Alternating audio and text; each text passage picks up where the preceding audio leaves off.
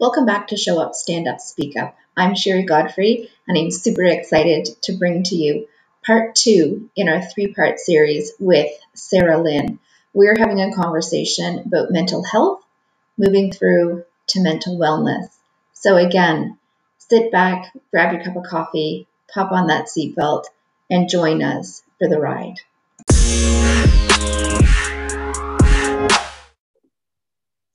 Hello and welcome. Welcome to Show Up, Stand Up, Speak Up. I'm super excited to do round two with Sarah Lynn. Sarah Lynn from Vancouver, British Columbia, is coming to us with some really good, honest conversations. So, how this all started is that Sarah has published a book, and the book is a poetry book, and it's how she was able to move through things that were happening in her life. We'll, we'll sort of preface it at that. In our comments, you are going to find a link for the book. And we're not so much going to talk about the book today. We are going to talk about Sarah and part of her journey. And I'm super excited to say that this isn't the last conversation that we're going to have with Sarah. That Sarah has agreed to open herself up and to have really good, honest conversations about some really difficult topics. And because there's a few of those topics, we're deciding to break them up so that we can really give them um, the coverage that is needed. So, Sarah, I know it's bright and early where you are. We certainly do have a time gap in between us. So, welcome and thank you for coming back to the table. No problem. I'm excited. So, for those who aren't aware, Sarah is the ripe old age of 21. She has the wisdom of someone who's about 75 and she's currently in university studying psychology. So she certainly is busy. And today, what we're going to be talking about really is a tough, it is a tough topic. It's a tough topic for anyone who has experienced it, both from our teens, our youth, and from a parent standpoint. So sit back and grab your coffee, cup of tea, hot chocolate, and settle in for a really good in depth conversation on suicide and suicidal thoughts. Sarah and I both thought that it was a relevant conversation, and it's a conversation that isn't had often enough. And the more we talk about the topic, the more commonplace it becomes, and the better we can help those who surround us. Does that make sense, Sarah? Yeah. So we will preface by saying that these conversations can be triggering. So there may be some information, not intentional, that comes up and does trigger you. So I do want you to know that in Canada, we do have resources for you, and I'm sure globally there are resources in your area. So the Canada Suicide Prevention line is 1 833 456 4566. And if you are in Quebec and French is your mother tongue, then 1 866 277 3553 would be the number that you wanted to call. And of course, there's always 911. If you're in imminent danger with imminent thoughts, please call 911 and make sure that you get the help right now because we do want to have you with us for future conversations. So, Sarah, I'm actually just going to turn it over to you and I'm going to let you give us a little bit about your journey in your words. Yeah. Um, I have attempted twice, twice, I think, um, like real um, attempts. Um, the first time I was, I just turned 17 um, a few months earlier. And the second time I was, I just turned 18 um, and I was in Lennoxville, Quebec. Um, yeah, in the middle of nowhere. So that was not great. Um, yeah. yeah, I think that we all struggle sometimes. And I think that it's harder to pull yourself out when you're struggling with suicidal ideation. And I struggled with that for years. um, and I think that's also something that isn't talked about. Um, I didn't, uh, yeah, I only attempted a, a few times, but um, it was a constant thought um, that ran through my head. Um, and I think that suicidal ideation is normal when you are struggling with what I struggled with. Um, and I think that that word scares a lot of people. Mm. Um, but it doesn't mean that there's intent. And it doesn't mean that you're you're gonna um, kill yourself. And I think that's information that everybody should know. I think that um, if I think that nobody truly wants to die if they have any other option. And I'm going to interject there because I think you've hit on a few really good key points that need to be expanded upon a little bit. So I think that you're right that when somebody speaks about suicide, that the automatic reaction is panic. Yeah. They really don't know what to do with that thought, with the words that are coming out of somebody's mouth. And we do panic. Um, we're having more conversations so that we're getting more awareness of it. But I think the conversations are still earth shattering and we haven't gotten a good grasp on how to have that conversation. So it's like from a, a one to a 10, you put somebody on, a, on an alarm rate of a 15 and, and I don't know what to do. Afraid to have a conversation because if I say the wrong thing, like, will that make them um, have suicide, do suicide tonight? Will they still be here tomorrow? And am, am I to blame for that? Yeah, like, and I, conversation. Yeah, I think there's a lot of blame attached to suicide. I think that there is still people that believe that it's selfish, um, which I think is completely not true because you think that the world will be better off without you. You think that, yes, it would cause pain, but they would get over it. Your loved ones would get over it. And I think there's also people that don't have loved ones that can that consider it, but what they don't realize is like is the world also needs them even if they don't feel like they're loved they are and and i think that that's important that you're hitting on that is that oftentimes it is viewed as a selfish act that if you could if you only knew what you were doing to somebody else. And in that heat of the moment you feel such little value for yourself. You feel that you bring no value to the table and that you are unlovable. So although it might be like they're ripping off a band-aid, that that pain will be gone for them in an instant, but they would have less pain not having you here. So you believe you're doing them the favor. Yep. Accurate? Yep. Yep, I agree. I think that yeah, it's a really complicated issue and the fear that people have talking about it and the fear that people have about saying the wrong thing i think that's valid and i also think when you talk about it you don't attach blame and you don't attach judgment and mm. you just listen and support the person without feeling responsible. I mean that's a hard thing to say but you aren't responsible for somebody else's actions. Um, you mm really aren't. And i think that the conversation starts and the help starts when you listen and you are there and you sit with that person through their pain you don't necessarily have to convince them not to is it fair to say that in the moment so one if somebody is having is uttering those words to you that they have really put themselves in a vulnerable situation and they're open to having a conversation. Yeah, 100%. Although they're having the thoughts, they're also having the thoughts that there is a possibility that I, I could stay here. So it's that's not the thing.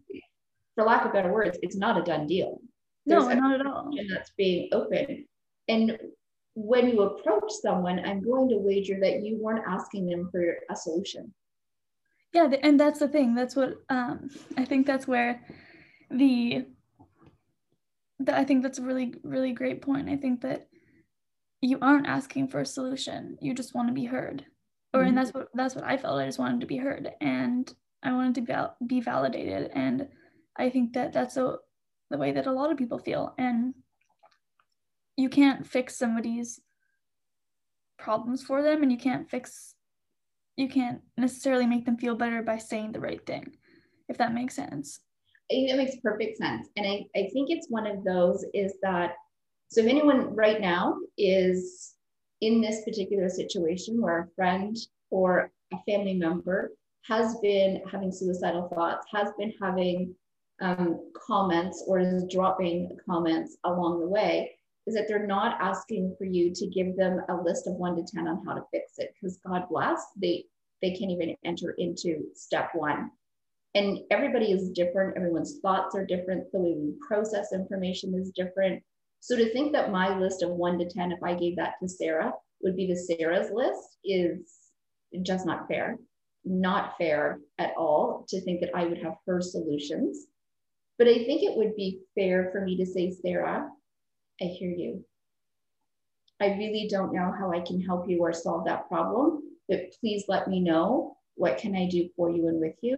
I'm here for you and I hear you. That's the perfect thing to say. And that's really all you need to say. Just sitting with somebody is also good enough. And yeah, it's, it's just there's not a lot you can do to fix it. And I think that you don't, another thing that people do is list all the reasons why somebody like should not do it. I think they, they list like, oh, your family, like your future. But the thing is, you have, like you said, you have such little value for yourself and mm-hmm. you have such little um, hope and trust in yourself and the world that it could actually be okay because you felt so unokay for so long mm-hmm. um, that it's it's just completely not helpful. It might be helpful for the person that's saying it, but it's not helpful for the person receiving it. I I would say that that is true. That it is more helpful for the person who is saying it because they feel like now that they're doing something to solve that problem, that it really is doing little for the other person. And I think to give someone permission that in this particular case, less really is more. Sitting beside them, even in silence, less is more. Just saying, I'm here for you, I hear you, less is more. Like they're not, we're not going to solve the world's problems overnight and we're not going to solve all of the devalued and the little worth that someone has overnight. That is a really big work in progress. And it really is just a matter of holding someone's hand and allowing them to walk through their journey because everyone's journey will be different. Yeah. And I think for me, one of the hardest parts was not it not being able to be fixed overnight because you have to work really hard and you have to put in the effort when you don't want to and it takes a long time. Like it's fixable but it takes a long time and it takes a lot of work and i found that really hard because i just wanted to be fine. I just wanted to be normal. I just wanted to be okay. And i mean what really is normal but um yeah i think that was also yeah one of the hardest things now i'm going to share off a little bit of stats just for those people who are listening because I'm, going to also go out on a limb and see that some people listening are going to say well you know um, those numbers really aren't that big it really isn't that much of a problem i'm sure you've heard all of this before sarah and i'm just going to share some stats from 2010 to 2019. And I was a little shocked, I'm going to say. So I, I, did some homework um, before I came on the conversation with you, Sarah. I was a little shocked at the numbers. And here is what else I was really shocked about that this isn't just a female problem. No, it's not at all. It's mostly male. It is more male dominant, and I thought it was more female. So it was really enlightening to see those numbers. Well, I think that um, it's I don't think it's more the ideation and the the wanting to kill yourself is not more is not necessarily more female or male dominant, yeah. but males do attempt and succeed more often than females. Yes, yes, I think that's accurate. And we often associate this with our youth. So early to later teens and early adulthood. And those numbers are, I mean, any number is a staggering number, but I was also shocked to see that although it is still, it's relevant throughout all of the years, there is a higher number of content between those younger ages, but that number also starts to spike again around 45. Mm-hmm. So I'm just going to share a few of the stats. So in 2010, um, from ages 15 to 19, so this is based on a population of 100,000, so per 100,000.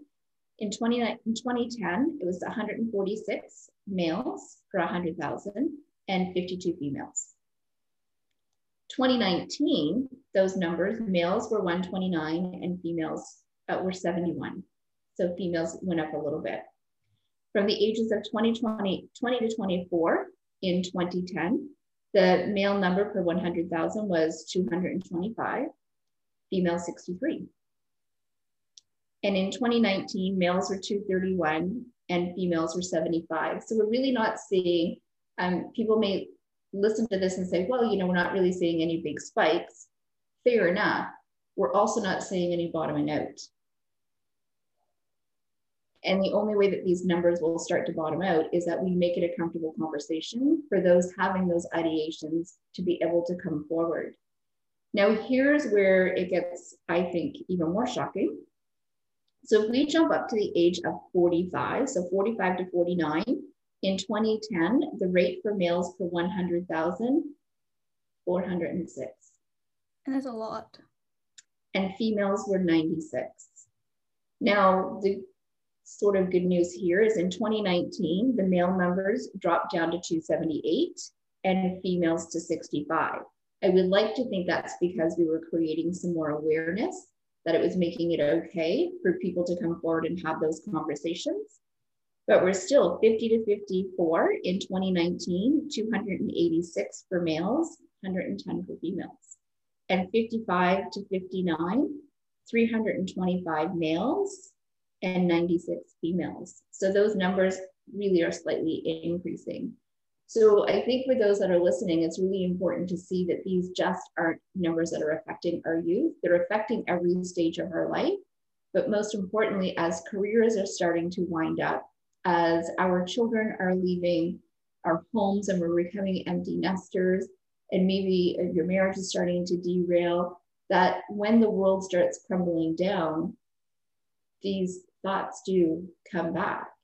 And people sadly are being successful at um, as the suicide rates are increasing.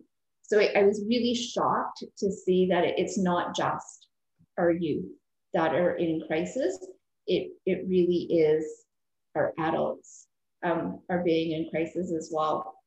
And when you see those kind of numbers, it makes it really important for us to be having these intimate conversations to make them commonplace at our dinner table. Yeah, I agree. Like shocking, Sarah, just shocking. Now I'm going to ask you a couple of more questions and we'll see where you stand on these. Um, were you bullied when you were in school? Yep, as a kid. So it's um again I pulling some stuff out and it's the bullying and the suicide and I wanted to see what those um what that looked like because we know that that's ever increasingly on the rise. So I will honestly say that as I sit here, Sarah's 21, I'm 51. There's a bit of an age gap here. So a bit of a generational gap, We've grown up very differently. And when I grew up, my phone hung on the wall. And I'm going to say that it's not that bullying didn't exist when I went to school, it just looked very differently. That it, it tended to be more one on one. So if you had, you know, the head jock who would pick on the head geek, for example, they each had their own inner circles, but it wasn't the jock's complete circle coming down on one. It tended to be more of a one on one.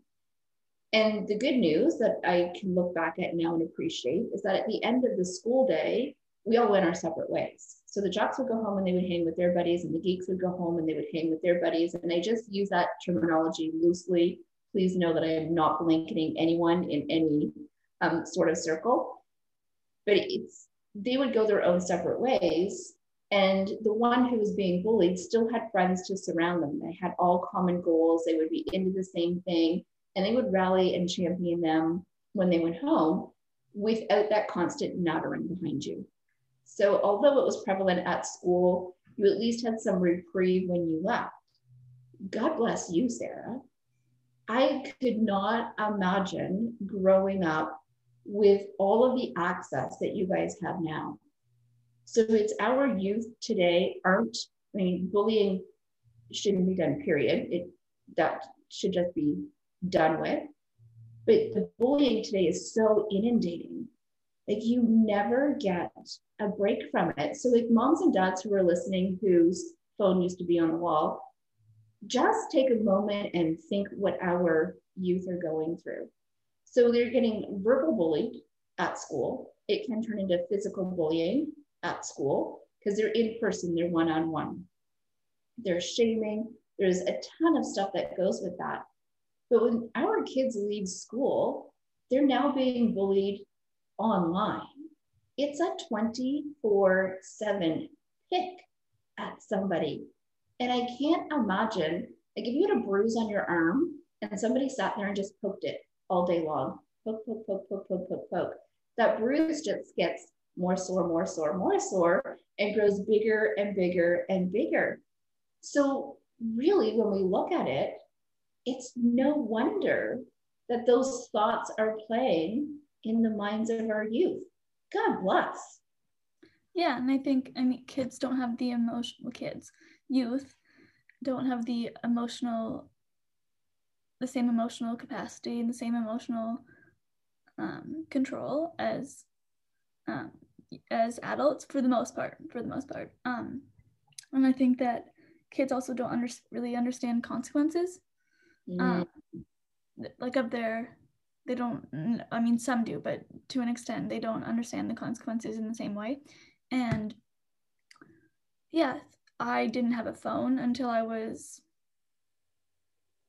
i don't know mm, grade seven i think i got my first phone and that sounds that sounds oh that's so young but i was like we were one of the last people um, to get our phones and we weren't allowed our our um, phones or iPads or computers um, when we were in high school uh, in our bedrooms at night. My mom would take them.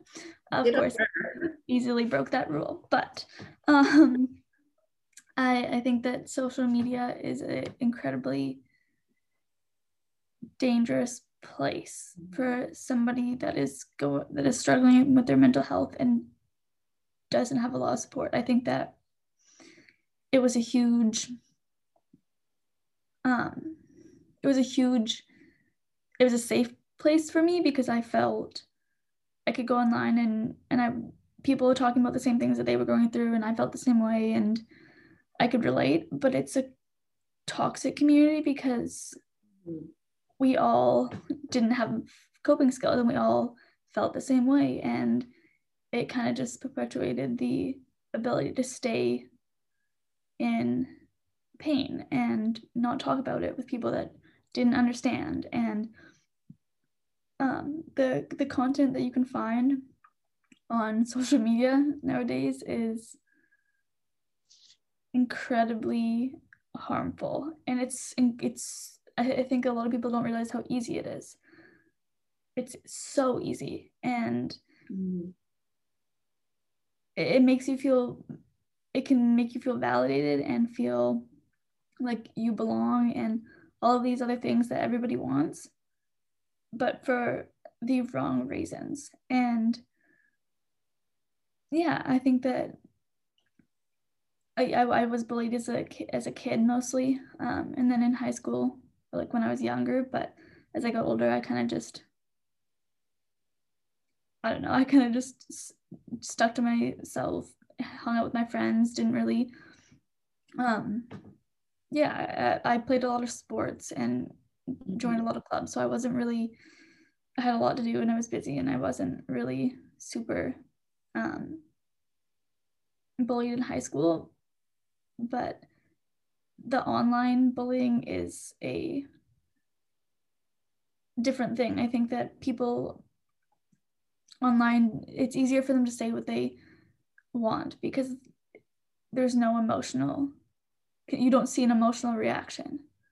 And yeah and it's easier because there's something in between you right? So you don't see that consequence. You don't see that emotional reaction coming back and you don't view it as harmful and i think we're braver when you're not having to stand in front of somebody that you can always yeah. up and say and say whatever you want and if you say something you're likely to get those who will chime in after you, which just kind of fuels your fire. And I would even say that those who are in a bullying position aren't feeling an awful lot of self-love themselves, that they're taking exactly. their hatred onto somebody else. And they're getting a boost from their community, which they believe they now have validation. So they continue going through that downward spiral, not necessarily realizing the detriment or the impact that they could be having on that other person as they're sitting alone. Now, Stats Canada in 2012 did say that one in three of our youth are bullied. That's a staggering number. LGBTQ are three times more likely to be bullied, and that bully does link to loneliness and isolation, anger and frustration, humiliation, embarrassment, and trauma. And I think we really don't sit and think about those long term effects, like you said, that, you know, they say it, and for the person saying it, they're saying it, and then they're perhaps moving on to something else, not realizing that somebody is sitting isolated in their bedroom, and that thought is just schooling and continuing. And it just brings them down a deeper um, path and a deeper hole than what they already were in. Does, is that fairly accurate? Yeah, yeah, and I think that it's easy to believe what other people are saying about you when you don't have a lot of self-worth. Mm-hmm. Mm-hmm. And some of the other stuff, 85% of bullying takes place in front of other people. Yeah. Yeah. And and it's not that it's condoned. And I know I've seen some like shocking videos that have been shared on social media, which again, really shouldn't be for public consumption. But I think for us, it's shocking to see the amount of people that will stand back and stand by without jumping in for intervention. And as not having grown up with all of the technology and everything that's at your hands, and growing up in a very different time frame, when we look back at that, it's like I, I can't imagine that no one would step in. Well, there are um, reasons for that that have been like scientifically proven. Um, the bystander effect. Mm-hmm. Basically, it's easier to think somebody else is more. We all think somebody else is more equipped to help than we are, and so we assume that somebody else is going to step in. Yes. Because that's that's just how our brains work, and I mean, not everybody, but it's a, a sad reality. And um, do, do you know what the butterfly effect is? No. Okay, so um, basically, it's so when a, an individual commits suicide in their community, the other individuals in that community that are also feeling suicidal are more likely to commit suicide after somebody mm-hmm. else does in their community. And it's like the, the butterfly flaps its wings one place in the world and it creates wind somewhere else. And right. So it's it's just and it's it's proven that's an act that's that's a fact it's um and i think that's that's part of the problem and i think that the media perpetuates that um, unintentionally when they're trying to bring awareness to suicide. Like there's shows like 13 Reasons Why, Euphoria, all these shows that they have started the conversation about suicide and it's really good. But it's also incredibly hard to make a a show about mental health without glamorizing it unless it's a documentary. Mm. for the most part. And um, yeah, it, glamorizes drug abuse, it glamorizes feeling suicidal it glamorizes being depressed it glamorizing glamorizes having anxiety. It's just yeah and, and it's not a good place. No and i think when i when i think about some of the movies that i've seen like i like that you brought that up because it's not a not a thought that i had i'll be very honest with you. But when you look back and think about some of the movies that we've watched is that those who are in crisis seem to be getting an awful lot of attention.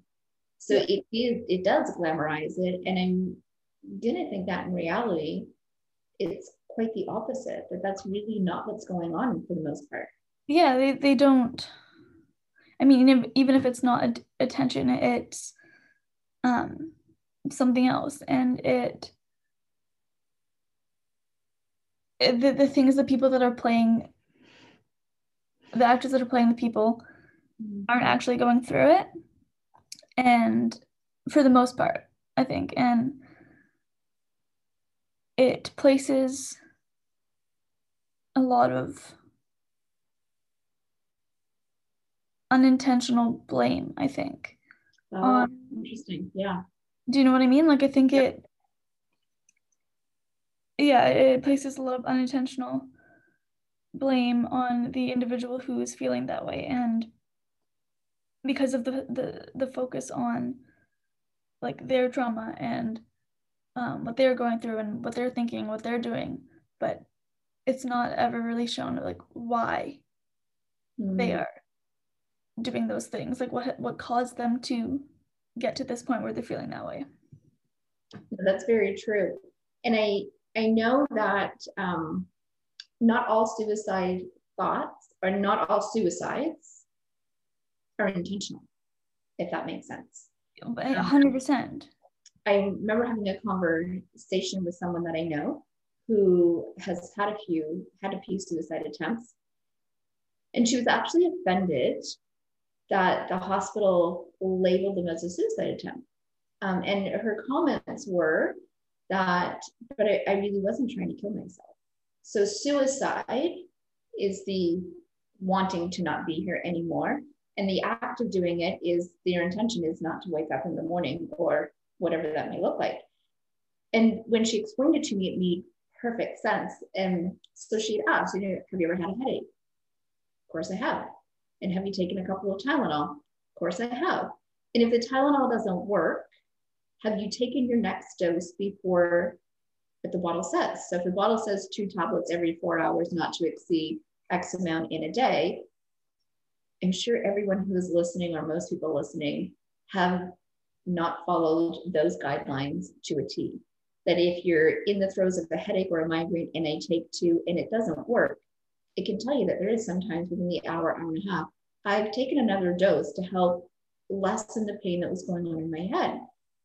And what she had said was, all I was trying to do was to numb the pain. And if I can take four and it numbs a headache, it made sense to me that if I took the bottle, I just wouldn't feel any pain anymore. It's not that I didn't want to wake up in the morning. I just didn't want to feel pain. So I don't believe that it was a suicide attempt because that's not really what I was looking to do. I was just looking to dull the pain. Yeah, I think that is definitely true for some individuals. I completely agree. I also think that when you attempt suicide, you your intention is to either not wake up or get help. Mm-hmm. And most of the time, it's the most of the time you do wake up, but you don't get help. And mm-hmm. yeah, if you don't wake up, you you have no chance at getting help. And I think that the system is so broken that it yeah you like you go to the like i went to the hospital um go taken to the hospital in an ambulance and they just sent me home the same evening mm. and that like it yeah it's and that's it's so com that was the first time but like that is it's just so common and mm-hmm. it's really sad because they're at like I was asking for help. I wanted help. Like I didn't trust myself to not do it again. I didn't trust myself to keep myself safe. And I, I didn't for years after. Like sometimes I still don't. And uh, that plays plays into a lot of other things, but yeah, I I didn't trust myself, but the system seems to not care as much unless you're going to therapy and paying for therapy, really. And paying big dollars for therapy because oh yeah. in the hospitals is um i mean god bless they're trying. So i will give them that that they're trying i do believe that the system is broken exactly like you said.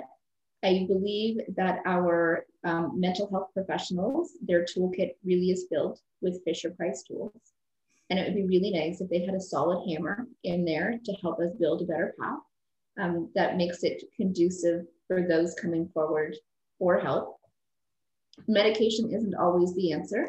I'm not saying that medication is not helpful, but they're very quick to throw a bottle of pills at somebody, write a prescription, and throw them out the door without getting to any of the root causes. Absolutely.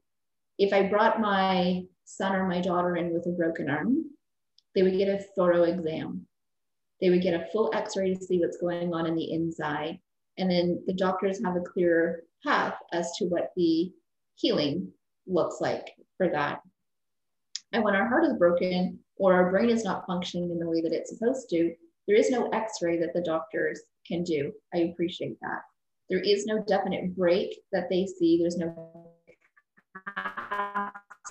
that we can put on and say, you know, in, in a few weeks, come back and we'll re um, x-ray and see if that, that break is, is healed.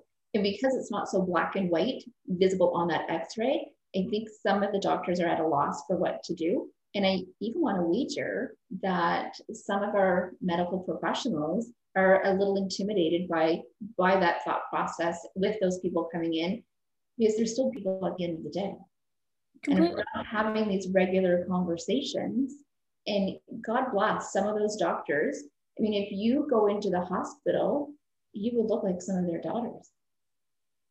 So although they're a medical professional trained to help and heal you, well, I don't think that there isn't. They're physically trained to. They're help. They're help. They're trained to help you physically heal. Yes. And yes. Unless they're a, a psychiatrist, and I think that that's where the problem starts. There's so much uneducation and undertraining that happens. Mm-hmm. Um, and there's they're like, oh, somebody has a broken leg. That's more important and right? yeah so they prioritize and i understand that but it's also the wrong. I mean i guess you can't really say it's wrong but it's not good enough. It's not good enough. It is not good enough. You are absolutely right on that sarah. It is not good enough. That things do need to change from the inside out. That the help needs to be accessible and um, and i've seen what mental health looks like inside of a hospital. And it's not pretty. No, it's fine. Like I said last time, it's a place that keeps the individual safe from hurting themselves, but it doesn't actually fix anything. There's no there's no mm-hmm. gap. They don't bridge the oh you're in the psych ward or you're in the hospital to let's help you find a therapist if you don't have one. Let's help you find resources. Like let's help you do this and that. Like don't just throw medication at it. Don't just throw Ativan at it. Like you just it's not it's not good enough. It, it really isn't. And i understand that that's not the individual doctor's fault necessarily no but it contributes to the whole problem. It, it is. It's a bigger problem. It's not just a doctor. It's they're doing the best that they can with the tools that they have. And i think that you have just really painted a clear picture that there is a gap and there is no bridge so there's a mountain on this side and there's a mountain on that side. And we need to get at the bottom. side A to side B. But there is no bridge that has currently been built for a safe path and a safe journey for that. Well, and think about that. Like you're at the bottom mm-hmm. of the mm-hmm. mountain and it's literally just completely straight up. And you don't feel supported. You don't feel like you have help. You don't feel like you value help. You don't feel like you're loved enough, you don't feel like you deserve to be in the world. How are those tool how how's how are those things going to help you get to the top. You, you can't. You, it's not. It's it's so unrealistic, and I think that when you're like the, you go to the hospital and they're like, oh okay, like we'll just keep you here until you're like the medication, like we'll flush the medication out, whatever, and then we're just gonna send you home.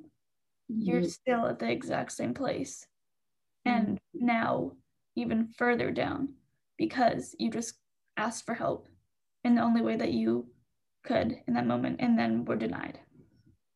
Absolutely. And I think it goes back to the beginning of the conversation that we had that when somebody comes forward and is having conversations, one, be extremely grateful if someone is willing and able to open up to you and they feel that you're a safe place to open up.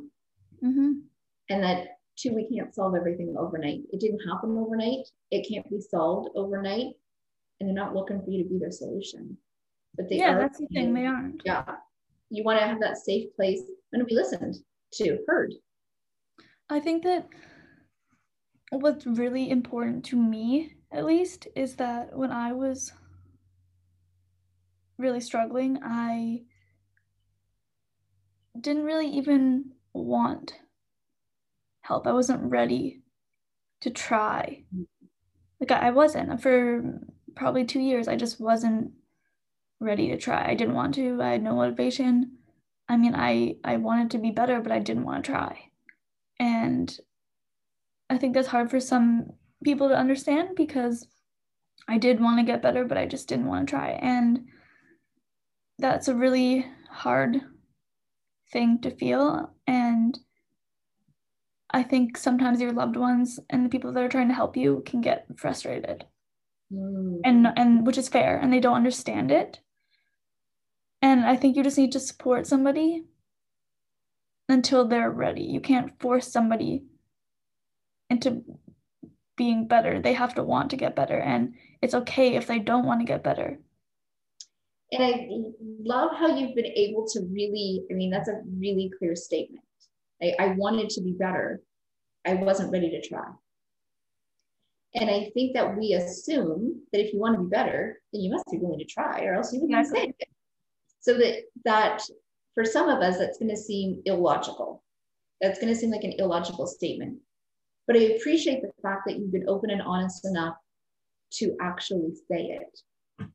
I'm hoping what this is going to do is it's going to shed light onto those who are in that moment right now with a loved one and in the moment right now where they're having those thoughts. Because you are letting them know that you're not alone. No, they're not. And the having a gap between wanting to be better and not wanting to try and feeling like it's too much is okay and it doesn't make it doesn't mean there's something wrong with you. It just means you're tired and it means that it's uh, and it's yeah it means you're un it, life is a life is unfair and mm-hmm. it shouldn't be your it, it shouldn't be your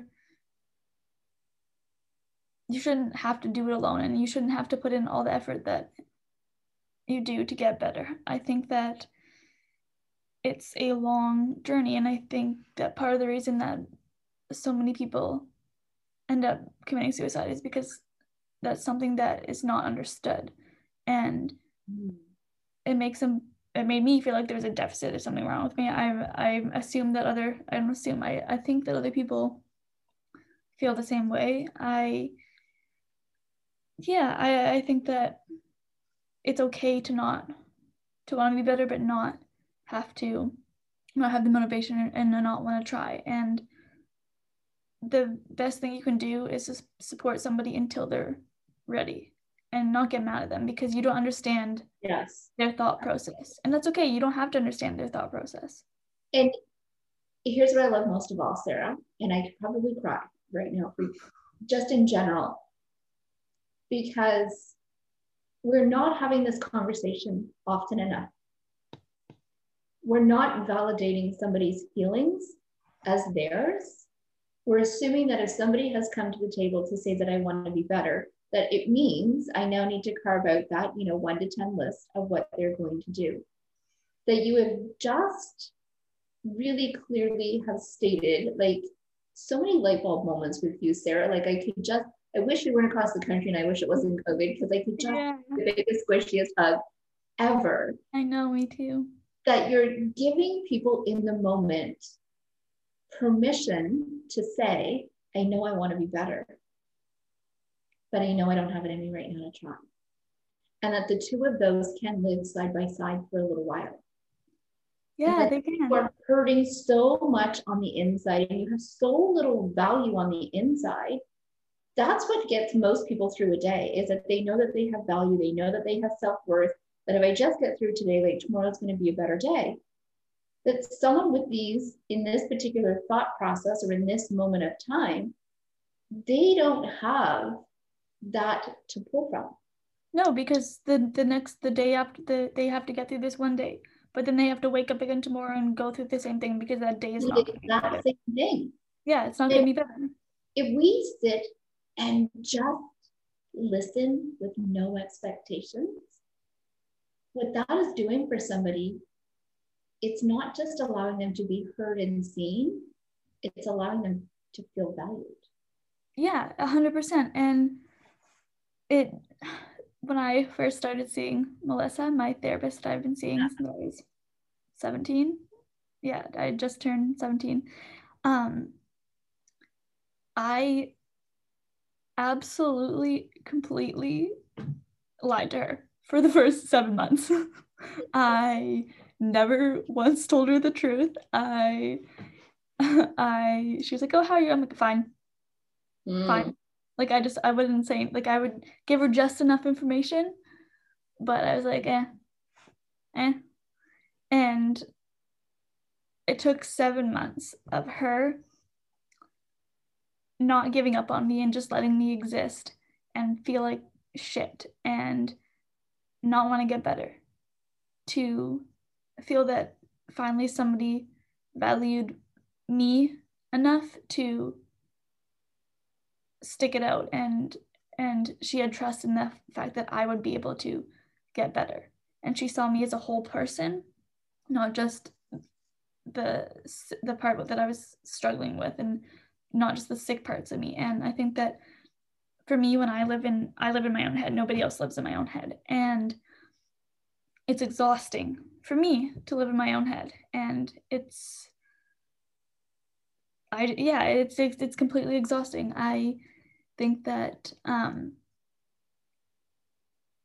I see because of that. I see I live with all of my thoughts and my feelings and my fears and my emotions, and I see all of the bad, um, not bad, but I see all of the what's the I can't forget the right word, but I see all of I feel all of the the bad things and I feel all the bad things and I have all the bad thoughts. Like I see all of that and it becomes sometimes it can become my whole person. And I think that when you're sick and you're struggling, that's how the world sees you as like that's your entire person. That's a, that's who you are, but that's only a tiny part of who you are. There's a there's a reason behind that. There's yeah, on those bad days, I would think that if you're looking in the mirror you see something completely different.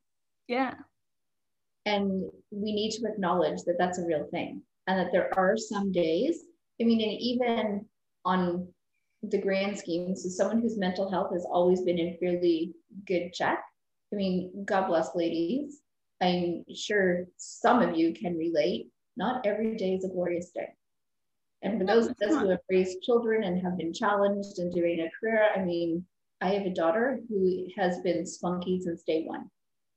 And there has been some days where holy hell in a handbasket it's been a challenge. and it's just one of those that you know you think you're doing everything right and it feels like you can do only everything wrong. That we have bad days. So it's plausible to see that somebody who has very little self-worth and self-value, the image that they're seeing is very distorted in the mirror and that you've been able to work through a lot of this stuff. And that's why we're having this conversation. For those people who are listening, Sarah has done the work. She hasn't just decided to show up in the midst of, um, of getting the work. She has seen a therapist for a very long time. She's very comfortable sharing her story in hopes that she can help somebody else. It doesn't mean that Sarah nor I are perfect. No, not even close. Perfect, just the way that we are. And we all come with imperfections to the table. And there's some days that I wake up, my feet hit the floor, and I can tell you that the person I see staring back at me in the mirror is a very distorted version as to what other people would see. So it's yeah. not unbelievable to know that that's where you will live in probably for the rest of your life. Yeah. And it's how you manage and you you now have different coping skills and you now have different managing skills and you Well, my brain is corner. My brain is not the same. Right. At all, which I think is incredibly hard for me to believe. um yeah. I You're going to school and studying psychology. I think let's be real, your brain is uh yes. power is, is jumping in. yeah, I mean like my thoughts like i used to feel emotions so big and it was like it was very i was very black and white and now i i know that i can be up i can be upset and it doesn't have to ruin my entire day mm. i know mm. that something bad can happen and you know what it's not the end of the world i know that i can like my first cat he passed away and that was the hardest mm. one of the hardest things that I've ever been through. And this, despite all the people that I've lost and everything, my cat was my my person and yeah. I didn't think that i was going to get through it and i thought i was just going to kill myself.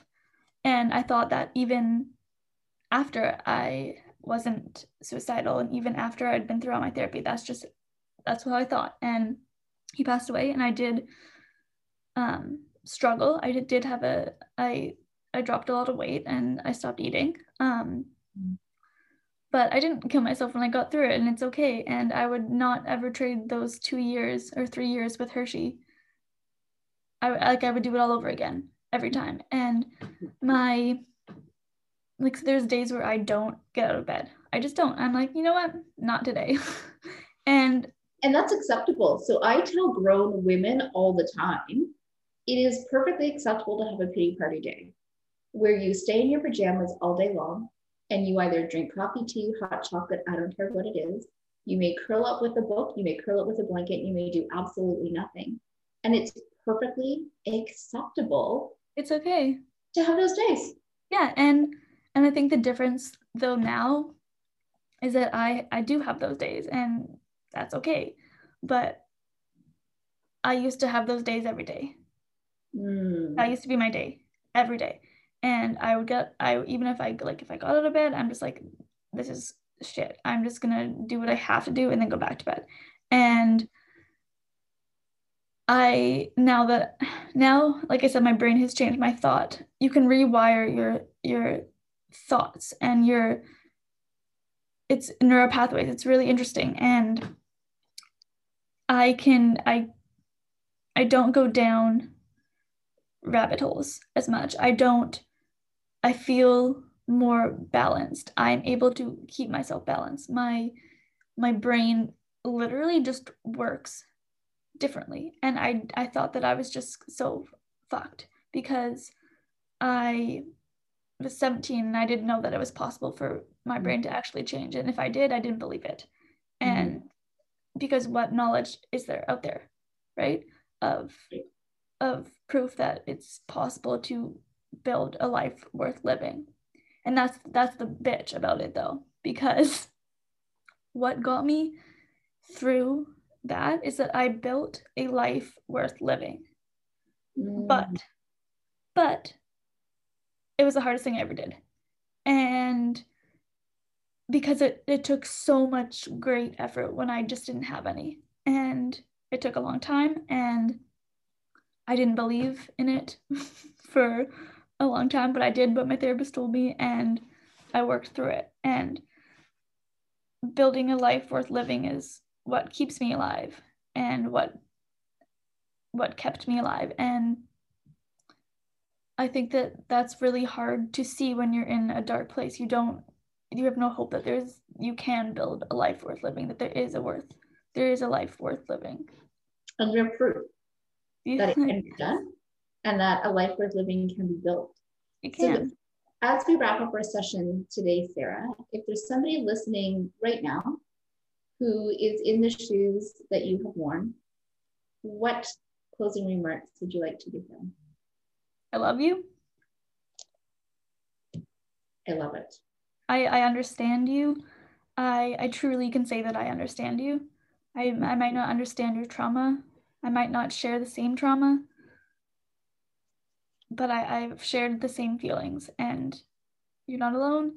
I love you, and it is possible for you to build a life worth living, and you are worth that times a million. So, we're going to end with this session today. I think we've had some really big aha moments. I appreciate the fact that you really are willing to share all the details, that it's not hard. It is possible, but it does take work. That there is somebody who will believe in you, and God bless, no matter what you dish at them. Um, Melissa, I mean, it's a seven year relationship before she started to believe um, what Melissa was saying. Yeah, so, well, seven months before I actually uh, yeah told her anything, and it took years for me to actually trust it. Yeah, and your um, self worth bucket is filling. You know that you have value, but it was done one drop at a time, just one little drop at a time. And eventually that all marries together to create a bigger pot yeah. and a pool that you can now draw from. So there, like we did say that Sarah does have a book on poetry. We did share this in the last session. And it just, I think, sums up beautifully exactly the message that you have today. It's a beautiful poem from her book. In the midst of suffering, I let the light hit my face and tell myself everything is going to be okay. And I think that that really does beautifully sum up exactly what you're telling somebody so as we close out, I want you to know that we will be joining Sarah again for some future conversations. We will be talking about anxiety, there's border personality disorder, OCD. Sarah's mom is willing to come to the table. That there is so much of Sarah worth sharing that we can't possibly do this just in one session. That we want to be able to give you bits of information, although it's a lot of information to take in. That if we do these in different sessions, that we can really sit and listen. And we can take some of those aha moments away with us. And if nothing else, nothing else, if you're listening today, reach out to somebody if you're having some thoughts, reach out for some help. If you are a trusted person where someone has come to you for a conversation, don't feel the need to solve their problems, but feel the need to sit and listen and it is okay to say, I'm not sure how I can help you, but I'm here to listen. Just tell me what you need to tell me. And if they want to sit in silence, God bless, just hold their hand and let them sit in silence, knowing that they're not alone. It's every opportunity that you take and you do that, you are giving them a little drop of self value and self worth in their bucket. And as that adds up, they will find that inner strength to not just want to be better, but to have the energy to try to be better. It is a work in progress. It does not happen overnight. And God bless, we are all, all on this earth for a reason. I do believe that. And Sarah, I believe that you have been a gift that has been given to us so that we can have these really good conversations to help path or pave the way make it a little bit smoother for someone else. And most importantly, make these okay conversations to be having. There should be no shame and there should be no judgment when we're talking about mental health. Zero shame, zero judgment. I'm extremely grateful that you have the backbone to come forward, Sarah, to share your wins and to share the struggles that you've had. I know beyond a shadow of a doubt that can only imagine the pride that your mother has the sharing that you're doing and the impact that you're having on other lives. I'm sure things have not been easy for her. So to see you come out on the other side, I mean, just what an exhilarating moment that you are still here. She can still wrap her arms around you. You're going to school in psychology, you're clearly going to impact the lives of others and hopefully shake up that freaking system that's out there as well.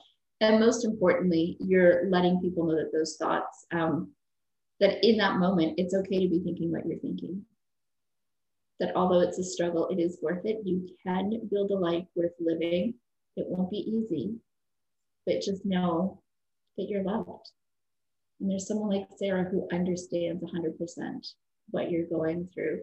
So as we close out today, I implore you to hug those in your circle just a little bit closer to be willing and open to have a conversation that has no words. Just to say, I hear you and I'm here for you. And just let it be and just be in their presence. I can tell you that that alone will increase their self worth, their self value, and you can change that life that is sitting right before you. Again, if you have any thoughts or you need any help, we do have suicide intervention lines in each and every community in all of our provinces and across Canada, reach out and speak to somebody who has perhaps walked in the shoes that you're walking with and they get it. They get it. It's a confidential conversation that you can have.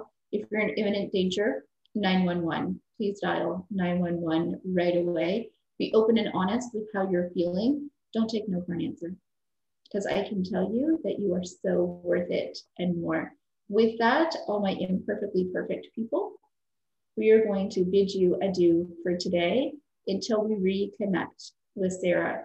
Thanks for tuning in to the difficult conversation. I hope that we have given you permission to impact those around you. And Sarah, most importantly, thank you again for such a really good, intimate share. I'm so grateful that we're having these conversations and we're making them commonplace. Me too. Thank you for having me.